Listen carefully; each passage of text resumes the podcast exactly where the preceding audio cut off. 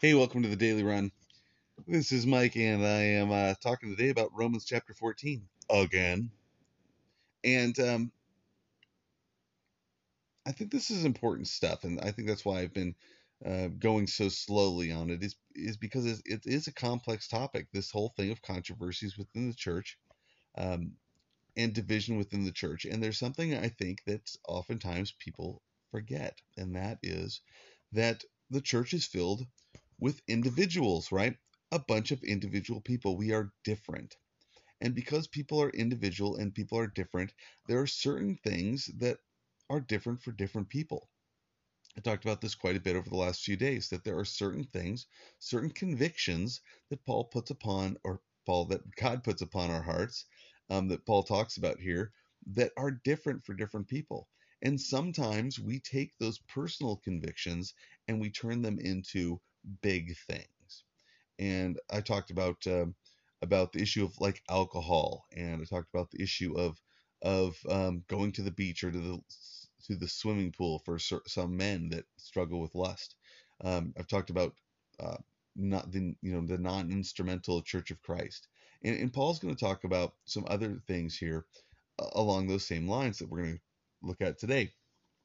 And I think this is so important for us to understand. And this is one of those things about showing grace, right? Showing grace within the church, when people don't act the way you think they should act, when people don't do the things you should think they should do, to showing grace.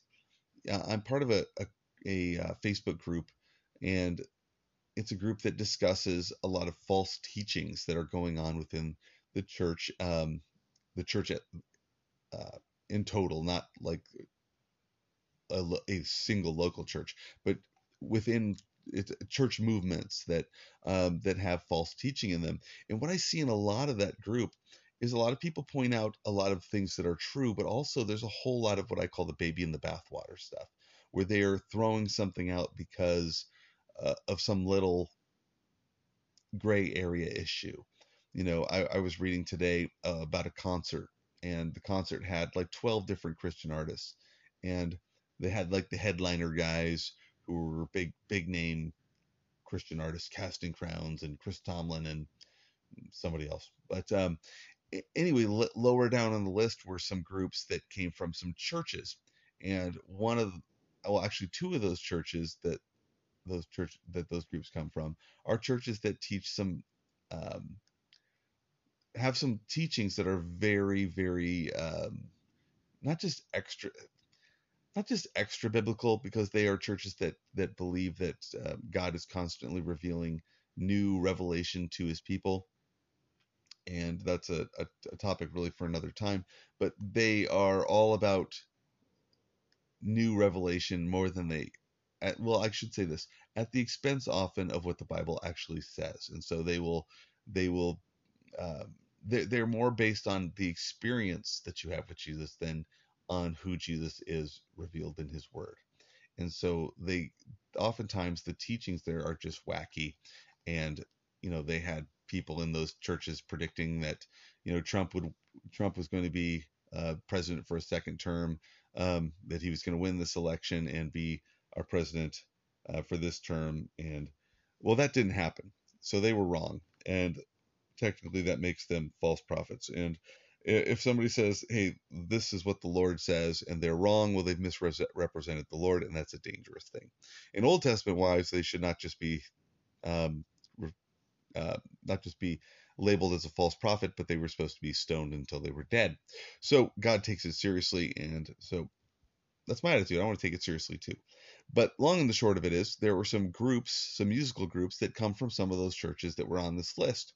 And so there were people in this group that were condemning the other musical artists that were at the concert, because they said, you're sharing the stage with these people. Now, I'm going to go out on a limb here, but I'm guessing that those artists that were booked for the concert, that they don't say, I need to know the theology of every other group that I will be sharing the concert stage with. I'm just guessing that they don't do that. I know of pastors that have spoken at conferences where there were people that were speaking that they knew they disagreed with, And their whole point was, I'm going to go, not because me sharing the stage with them is my stamp of approval on what they say, but quite frankly, it's the opposite. I can go and I can refute what they say. And so sharing a stage does not necessarily mean agreement. Years ago, I went to a high school baccalaureate. And at the baccalaureate, they had a number of valedictorians. And the valedictorians all got to give a speech. And the first two got up and they were talking about, follow your dreams, follow your heart, follow your passions, all this nice, fluffy, but worldly stuff. And the third one got up and her name was Holly. And I'm not sure I ever met her, but I did meet her mom later on. But she got up and I was just like, my jaw hit the floor, because she was like, without saying everything that the two people with, she didn't get up and say this. She didn't say, hey, everything you just heard from those two people, it's total bunk. It's garbage. That's not true. That's not what you ought to be doing. This is what you ought to be doing. Seek first the kingdom of God and his righteousness, not your passions, not your dreams, not your goals. No, seek Jesus. But when she did it, it was like, I was like, oh my gosh, she just got up there and basically said, hey, everything the previous two people said is untrue and it's a lie. Here's the truth. And she said it in a very nice way. She didn't like say, hey, what they just said was this. She just got up and said her speech, but her speech was about, a lot of people will tell you this and a lot of people will tell you that, speaking to her fellow graduates. But she got up and just preached it, seek first the kingdom of God. And, what is it? Proverbs 3:5-6, trust in the Lord with all your heart, lean not on your own understanding, in all your ways acknowledge him and he will guide your paths, and I just loved it. 'Cause I was like, oh, that was awesome. She just got up and spoke the truth. Yeah. So anyway, all that going back to say, sharing a stage does not mean approving of what other people on the stage say. And so there are a lot of those people in this group that they condemn all sorts of people that I don't think need to be condemned. They're calling them false prophets and false teachers because they're on the same stage with somebody that's a worship leader from a church that has some teaching that is probably aberrant or, heretical.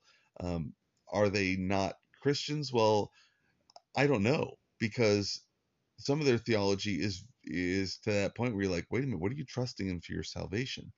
But I honestly think that most of the people understand the basics of the gospel of Jesus, substitutionary sacrifice. I think on a lot of gray area stuff, and maybe not gray area stuff, on a lot of other what we might call fringe issues or non-essentials is, I think, usually the term that theologians like to use. Those things that are essential to salvation, and then there are those things that are not essential to salvation. Somebody saying God speaks to me daily in a small still voice, that's not an essential to salvation. Somebody else saying, well, God doesn't speak to people that way anymore. God speaks to people through his word, and they quote, Hebrews chapter 1. That's not an essential to salvation. Somebody says, well, I believe that, I'm a pre-trib amillennialist or whatever. That's not a salvation issue. That's a eschatological issue, an end times issue. And so, again, this is those things we have to be careful about going too far. And so this is the next little portion here, because Paul is talking about judging others, right? And the idea there being condemning them. When he says in verse 3, let not him who eats, remember we're talking about eating meat versus not eating meat, let not him who eats despise him who does not eat, and let him who does not eat judge him who eats, for God has received him. So it's one of those things where you get to that point where you say things like, that guy calls himself a Christian, but, oh, they call themselves Christians, but look at what they're doing. Oh, he calls himself a Christian, but.